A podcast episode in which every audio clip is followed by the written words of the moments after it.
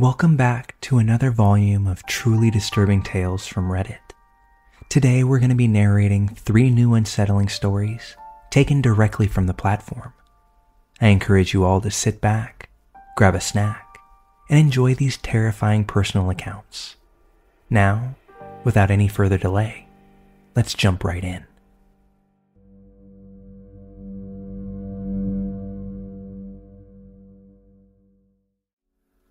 When I was 19, I casually dated this guy, Casey, that I had met through a mutual friend. We hit it off the first time we met and hung out for hours.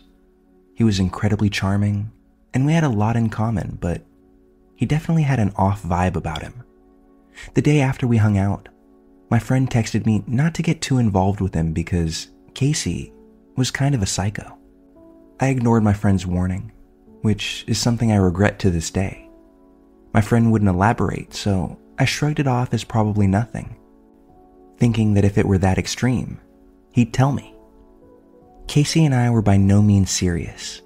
He said he planned on seeing other girls and didn't even want to call me his girlfriend. I appreciated his straightforwardness, though my feelings were hurt by this. I told myself that maybe as we got closer, he would change his mind. As I spent more time with him, I began to see what my friend was talking about. He had some serious anger issues and would do things like throw plates against the wall if something wasn't fully cooked in the microwave, and then casually talk about how on bad days, he'd sometimes fantasize about going on a shooting spree if he could get away with it. I finally broke up with him after he told me in a rage that he wished he could shove a fire poker down the neighbor's dog's throat so it wouldn't bark anymore. Altogether, our fling lasted less than five months he kept trying to convince me to date him again in the following months. I obviously kept telling him no. I eventually started dating my now husband. Casey made one last attempt to get me back by showing up at my apartment to tell me that he was in love with me, and if he couldn't have me, then life was not worth living. He said if I didn't let him in and try to work it out, that he would end it all with a single bullet to the head. Since I knew that he owned a gun, I was terrified that he would actually do it. I had no idea how to handle this situation, so I let him inside with the intention of keeping him as calm as I could and texting one of his friends to come get him and get him help. I'm not going to go into a lot of detail about what happened next, but he kept trying to kiss me, and when I made it clear we weren't going to be intimate, he pretty much beat the shit out of me. Then he left and just left me bleeding and crying on the ground. I didn't tell my then boyfriend about it because I didn't want them to have an altercation. I just made up excuses as to why I couldn't see my boyfriend for weeks until all my marks had healed. I told my coworkers I was in a bike crash. I could tell no one really believed that though.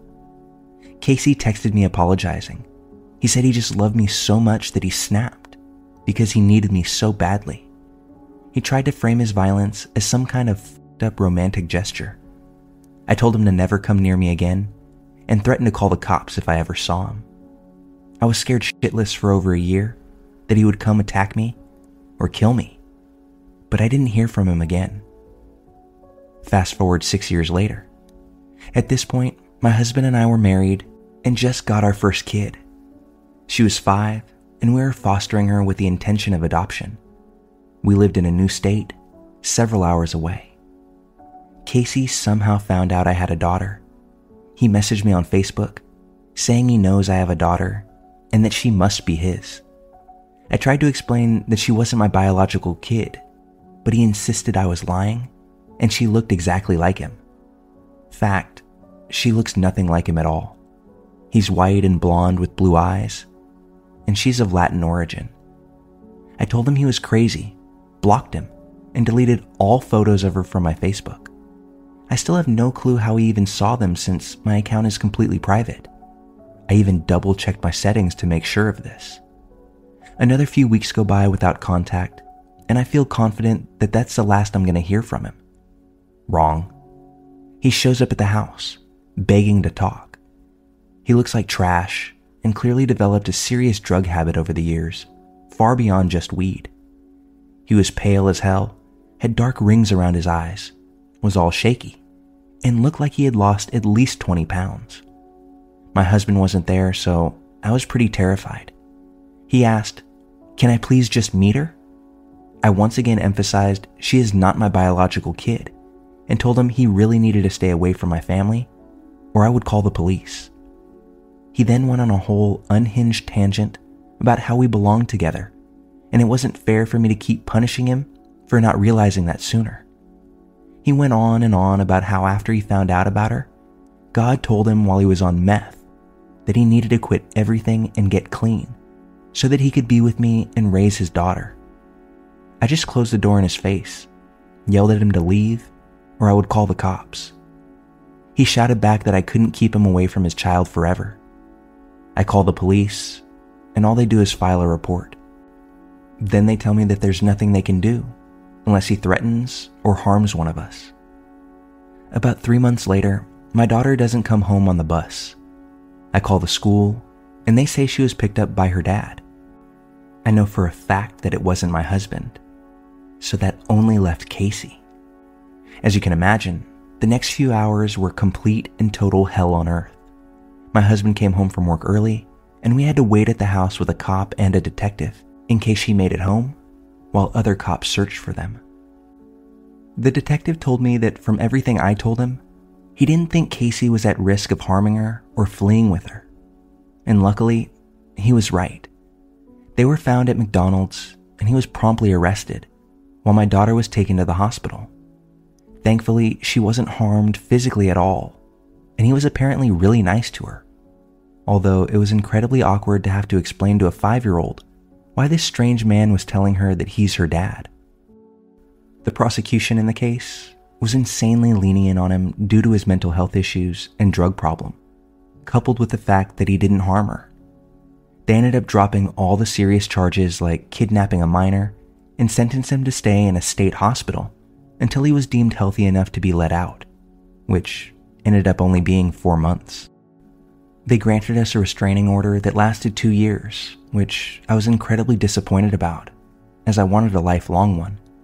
But we were assured that if he contacted any of us again, we would no doubt be able to get another one. It's four years later now, and we've not heard from him since.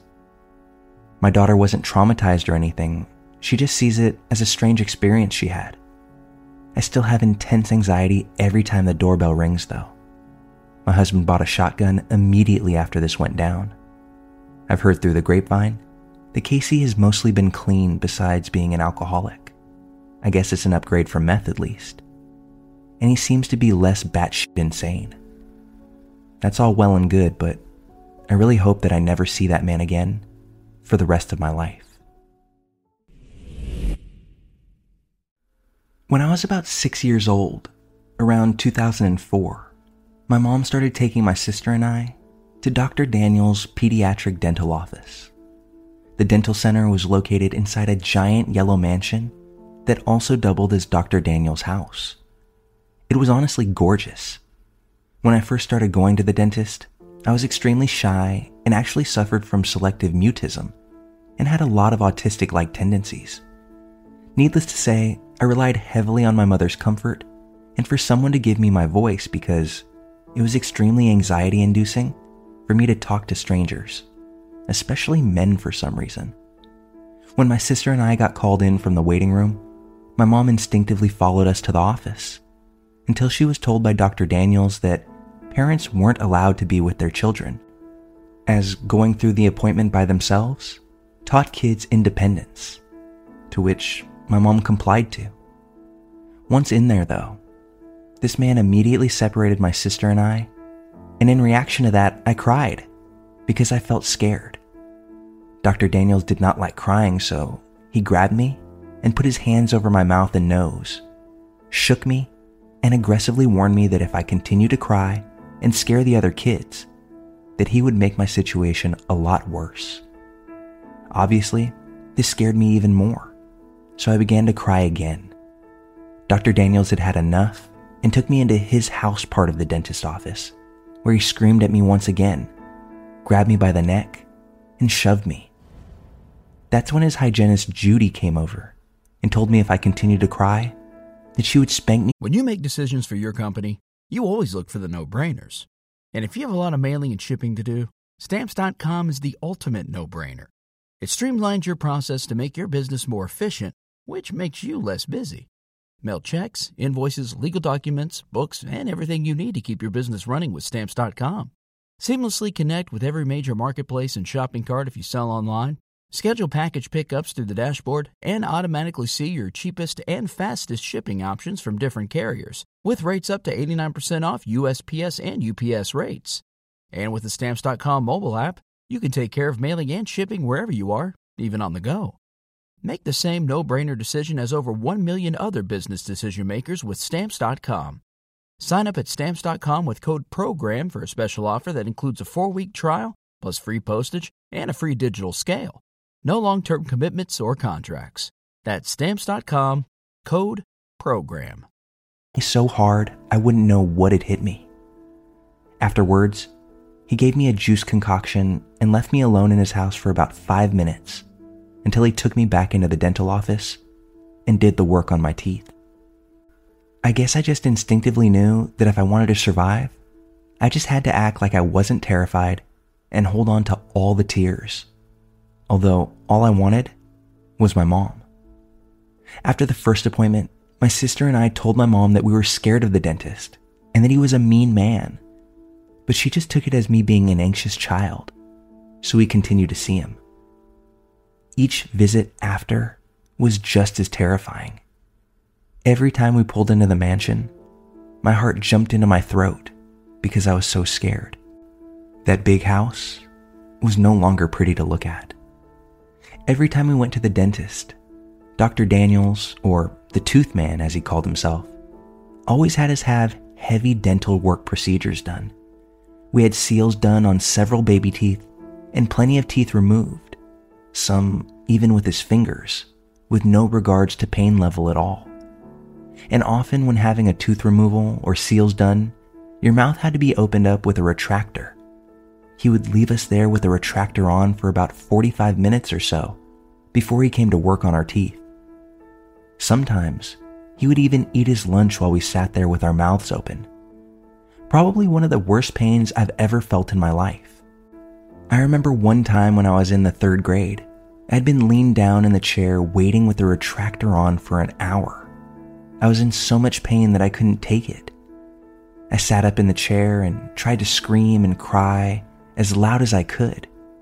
Dr. Daniels came rushing over, angry as could be, took the retractor off my face, and then took me back into his house part again where he screamed at me for being a big baby and once again scaring all the other kids. I was so sad in myself because I hadn't cried in such a long time.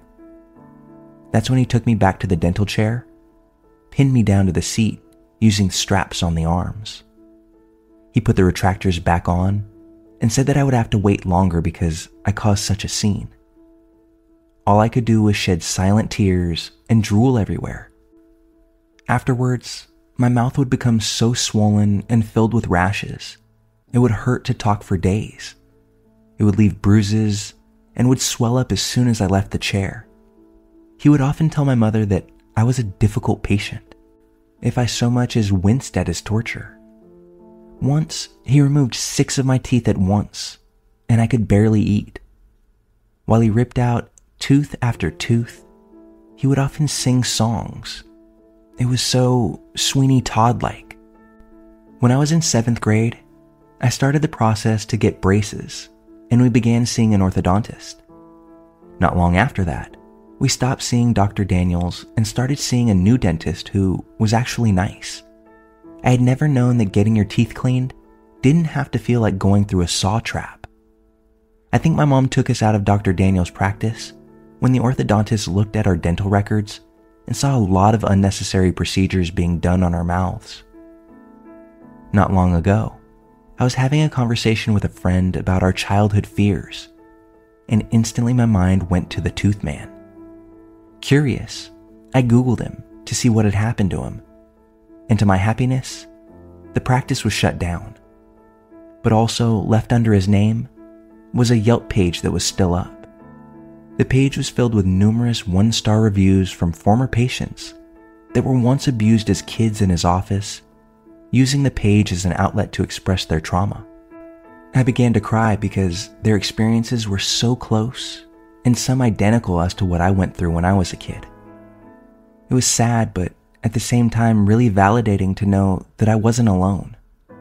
A lot of the procedures we went through were just scams for him to collect money off our parents' insurance. And now that I think about it, he probably was so adamant on us not crying and screaming for help because he didn't want parents to hear and come and see what was going on themselves. I shake thinking about this. I really pray that he hasn't opened up another practice somewhere else. I know it's hard not to blame parents in this situation, but the truth is, this man was a swift abuser. For every bruise and swell we had, he would have dental explanations that would make the parents feel stupid about even asking. He was an authority figure. I don't blame my mom for not believing us.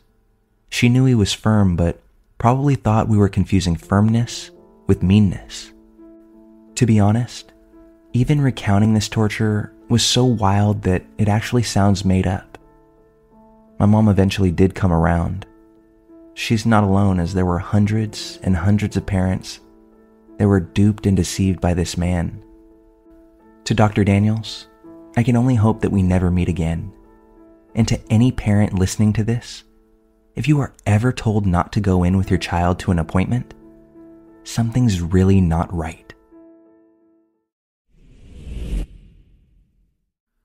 When I was in middle school, I took the city bus to school because my parents couldn't drive me, and no school buses routed through my neighborhood. I didn't live in a particularly good place, but I never felt unsafe. Probably because I was a kid and thought of myself as invincible. This particular morning, I got on the bus to take myself to school. Sixth grade at the time, so I think I was about 12. But let me tell you, I have always looked much younger than what my age says. It was a decently crowded bus, so I go to my usual spot in the back. A few stops go by, and then a man gets on and takes a seat right next to me. It's been about 15 years now, but I still remember exactly how he looked tall, thin, Hispanic, long straight black hair, and sort of a smashed, twisted demeanor implanted on his face. Like I said, it was a semi crowded bus with maybe one or two open seats, so it wasn't weird that he was next to me at first. I just figured he sat in the first seat that he saw open. That's when he started to talk to me. I can't remember what he said at first, but being early in the morning and already peeved that I had to share my space with him, I just made vague, disinterested noises at him. Then he asked where I was going. After that question, my spidey senses started to tingle. Because obviously it's early morning and I'm a child, so I'm going to school. So I said school in a duh sort of way. I realized now he was probably looking for me to tell him which school. A few stops went by and the bus opened up more, so I quickly went and found another empty seat. Not five minutes later, though, he follows and sits right next to me again still attempting to get me to talk to him. He asked my name, my favorite color, what sports I'm into. I look to the front of the bus and happen to see some eighth graders that I know from school, although I've never seen them on this bus before. That's when my animal brain screams at me to find safety in the pack. I move up to the front of the bus and plant myself in the middle of them and basically press myself into them and give them the help me eyes. The guy moves again and sits directly in front of me. He asks my name once more, and that's when one of the boys I'm sitting with, G, quickly calls me by a fake name and turns his body so he's kind of shielding me and begins to carry on a conversation with me until we reach our school stop. The group of eighth graders basically formed a circle around me and we huddled off the bus. As we make our exit, I turn to make sure the creep didn't follow us off the bus. That's when I catch sight of him standing in the aisle of the bus, staring daggers through us. Thankfully, he didn't follow though, although for the next few weeks, I caught either the earlier or later bus, just in case he was on it again. And since the bus stop was right in front of my school, I was afraid he knew where I went and would randomly show up. But he never did pop up again. Even now, I'm so incredibly thankful for those kids being there to help me. I don't know if that guy might have thought I was younger than I looked, maybe elementary school age, and if he thought I was young and stupid enough to trust him with more personal information. My parents did well to teach me about strangers and things like that, but when it goes from hypothetical to real life, it's hard to feel like you have any power or control over what's going on as a kid. I'm glad that I thought to join those other children. I'm glad they picked up on my need for help. And even more, I'm glad I'm able to share this story to remind people that scary situations can be less than a bus ride away.